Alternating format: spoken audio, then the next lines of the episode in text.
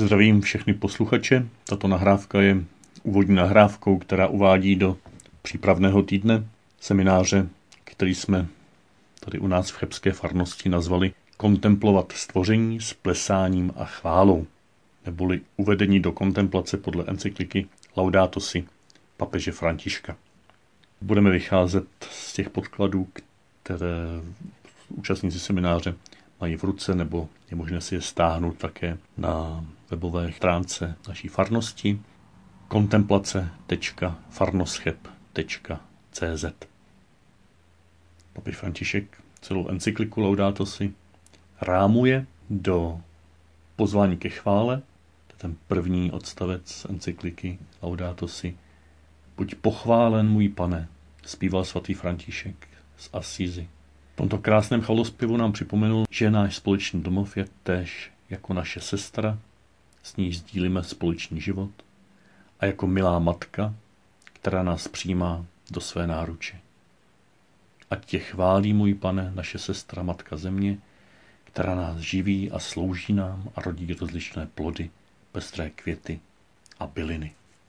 Celou encykliku uzavírá nádhernou modlitbou, která končí slovy Pane Bože Trojedin, úžasné společenství nekonečné lásky, nauč nás kontemplovat tě v kráse veškerenstva, kde všechno mluví o tobě. Ty podklady, které máte v ruce, vám dávají k dispozici několik dalších citátů z encyklika Laudato si, které navazují na tento rámec. Jedním z nich je jedenáctý článek, kde čteme Pokaždé, když František pohledl na slunce, měsíc i ty nejdrobnější živočichy, reagoval zpěvem a zapojil do své chvály každého tvora způsobem, jaký známe, když se zamilujeme do nějaké osoby. Komunikoval s veškerým stvořením a kázal dokonce květům, které vybízel, aby chválili a milovali hospodina jako bytosti obdařené rozumem. Jeho reakce byla něčím více než intelektuálním oceněním nebo ekonomickou vypočítavostí, protože pro něho bylo každé stvoření bratrem či sestrou, s nimiž jej pojilo citové pouto. Proto se cítil povolán pečovat o všechno, co existuje. Jeho učedník svatý Bonaventura o něm vyprávěl, že když nahlížel společný původ všech věcí, cítil se naplněn ještě větší zbožností a nazýval i ta nejmenší stvoření bratrem či sestrou. Toto nadané vyznání tušení vztahovosti, osobitosti celého stvoření přímo vyzývá, abychom se ptali, jak se můžeme do tohoto stvoření spolu se svatým Františkem ponořit. Jednou z pomůcek nebo jedním z průvodců pro tento přípravný týden je text Waltra Burgharta, byl to jezuita, který zemřel v roce 2008 a který napsal dneska již klasickou stať o kontemplaci jako o dlouhém milujícím pohledu na skutečnost. V těch podkladech v poznámce pod čarou číslo 3 je i odkaz na tento text. Když máte ten podklad stažen do počítače, tak se tam můžete kliknout a ten text se vám stáhne celý. Já bych chtěl nabídnout pro toto vaše dnešní setkání, vašeho malého společenství, malé rozvinutí toho, co máte ve svých podkladech. Tam je citován krátký odstavec, kdy tam Walter Burghardt zmiňuje karmelitána Williama McNamaru, který jednou nazval kontemplaci, cituji, čirou intuicí bytí zrozenou z lásky. Je to zakoušené vědomí skutečnosti a způsob, který vstupujeme do bezprostřední sounáležitosti se skutečností. Lidi, stromy, jezera, hory. Můžeme věci studovat, avšak dokud nevstoupíme do této intuitivní sounáležitosti s nimi, můžeme jen něco vědět o nich, ale neznáme je samotné. Teprve když se odvážíme dlouhého, milujícího pohledu na něco, dítě, sklenici vína, krásně vypadající pokrm, vstupujeme do přirozeného aktu kontemplace milujícího obdivu. A Burgřád tato McNamarova slova komentuje, Nikde jsem ještě neslyšel svěžejší vyjádření toho, co je kontemplace. Dlouhý, milující pohled na skutečnost. Každé slovo je zde klíčové. Skutečnost, pohled, dlouhý, milující. Když se podívejme na tyto čtyři charakteristiky přirozené kontemplace, která se s odvahou a důvěrou noří do stvoření takové, jaké je. To první, co tam je důležité, je slovíčko skutečnost, realita. Jde o to, že při kontemplaci neodstupujeme od světa. To je jaké izolace, to je jaké věže ze slonové kosti. Ale noříme se do reality taková, jaká je. Nejde o nějaké abstraktní obecné myšlenky, o nějaké koncepty, nápady, ideje, ale jde o zcela konkrétní skutečnost, ve které každý z nás žijeme.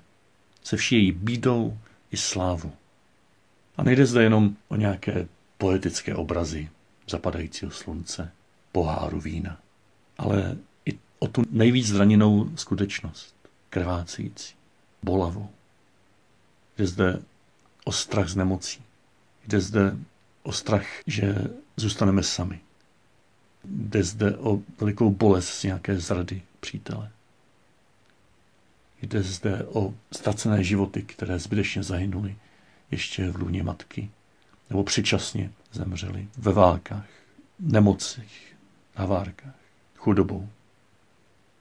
Do tohoto všeho se můžeme nořit s důvěrou že i uprostřed těchto bolestí, podobně jako v poezii a kráse stvoření, tak uprostřed toho všeho se setkáváme se vtěleným Kristem. Jak jsme už při bohoslužbě říkali, svatý Pavel píše tu nádhernou silnou větu. Otec jej, čili Krista, stotožnil s hříchem. Doslova učinil hříchem. Kristus je ponořen až po uši do tohoto stvoření ze vší jeho rozbitosti, včetně jeho hříchu. Nemusíme se bát při kontemplaci konfrontovat náš vlastní hřích, hřích druhých lidí a bolest toho vyplývající. To je součástí onoho dlouhého, milujícího pohledu na skutečnost. Za druhé jde o pohled, čili ne o nějaké analyzování, škatulkování, plánování, popisování, definování nebo teologizování, prostě přemýšlení. Nejde o činnost hlavy, rozumu, ale jde o pohled, vnímavost, zakoušení, prožívání, otevřené, otevřené vnímání a následné, nebo zároveň spočinutí, splynutí, o ochotu celostně nechat propojit naši mysl, srdce a tělo. Jde o zkušenost celého člověka. Znáš, pro nás lidi založené hodně rozumářsky, ke kterým se počítám, je to někdy náročné odpoutat se od myšlenek o a se stoupit do srdce, kde je vyslovováno ty. Teto Františkovo, ty, bratře slunce, země, luno, bratřičku, ptáčku, bratře vlku. Tam zaznívá ono, ty, onen postoj člověka, který je otevřen, že se nechá obdarovat skutečností, na kterou hledí, do které se svým pohledem vpíjí, které naslouchá a nechává si ji obdarovávat. Za třetí je to pohled dlouhý, Nejde nutně o délku ve smyslu časového úseku, ale jde o to, že to je pohled neuspěchan, nepřelétavý, netěkavý. To pohled spočívající, ale neulpívající. Neulpívající na povrchu, ale spočívající a vpějící se do hloubky. Vstupující do stvoření a zároveň do onoho věčného, jediného tady a teď. A samozřejmě pro tento hluboký pohled vytvářet prostor znamená taky si vytvořit čas. Jde tam i o tu dálku, ale nejde o nějaké výkony. Někdy ten dlouhý pohled prožijeme během několika sekund. Ale často potřebujeme mnoho hodin pracného, pracně vytvářeného ticha, kde bojujeme o spočinutí před Kristovou tváří v boží přítomnosti, abychom se nechali uvést do této dlouhé hloubky nebo hluboké délky. A za poslední, za čtvrté, jde o milující pohled. Milující ve smyslu ne netečný, abstrahující, distancovan, ale ve smyslu pohledu, který se dává v šanc, který se dává k dispozici. Jsem tady pro tebe.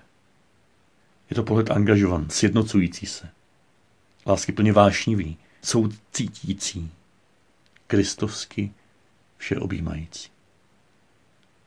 Je to pohled nebo postoj člověka, který naslouchá s ochotou vydat se v šanc, být k dispozici.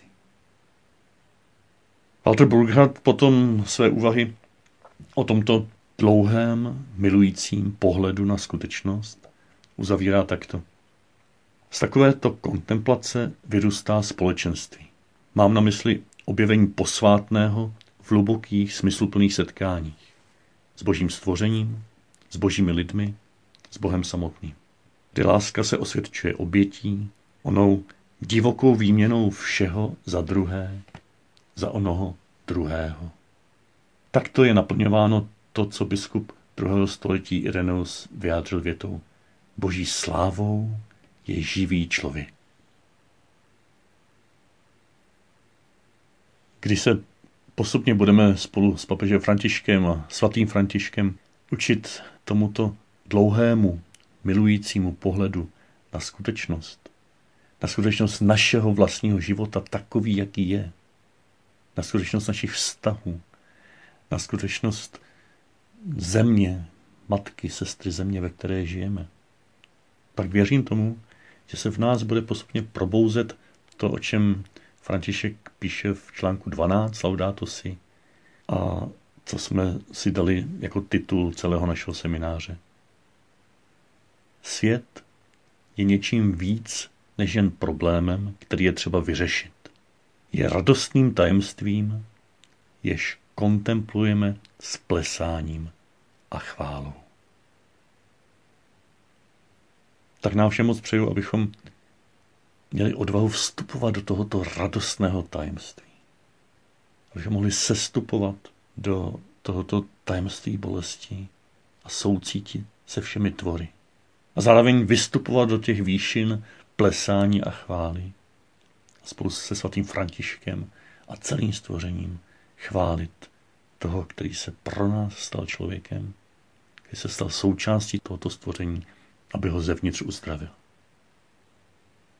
A nakonec bych jenom shrnul pár těch praktických podnětů, které tam taky máte ve svých podkladech.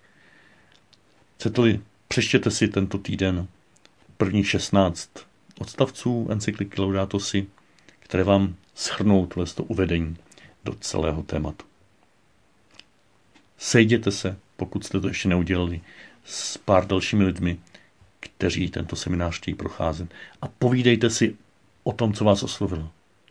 Sdílejte si své vlastní zkušenosti s tím, jak prožíváte to, co se zde nazvalo kontemplací. Vy tak jste tomu třeba nemuseli říkat, ale podělte se o to, kdy jste ve svém životě prožili něco, co by šlo nazvat dlouhým, milujícím pohledem na skutečnost.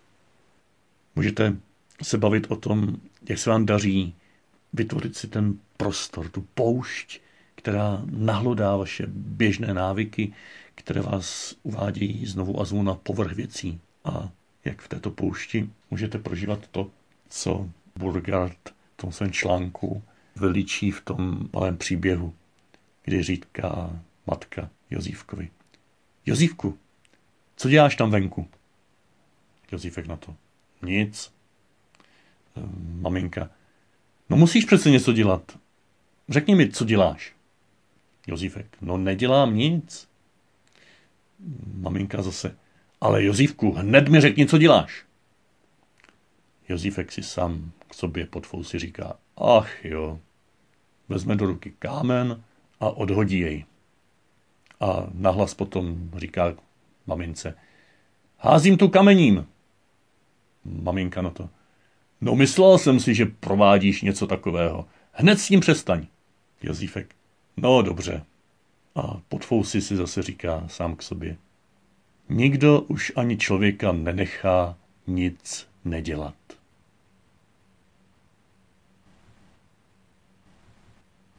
Tak vám přeju, abyste se tento týden znovu, pokud už to nemáte zaběhlé ve svém životě, znovu začali učit a vytvářet prostor pro nic nedělání. Prostor, kde se můžeme nechat vést do hloubky a učit se onomu dlouhému, milujícímu pohledu na skutečnost.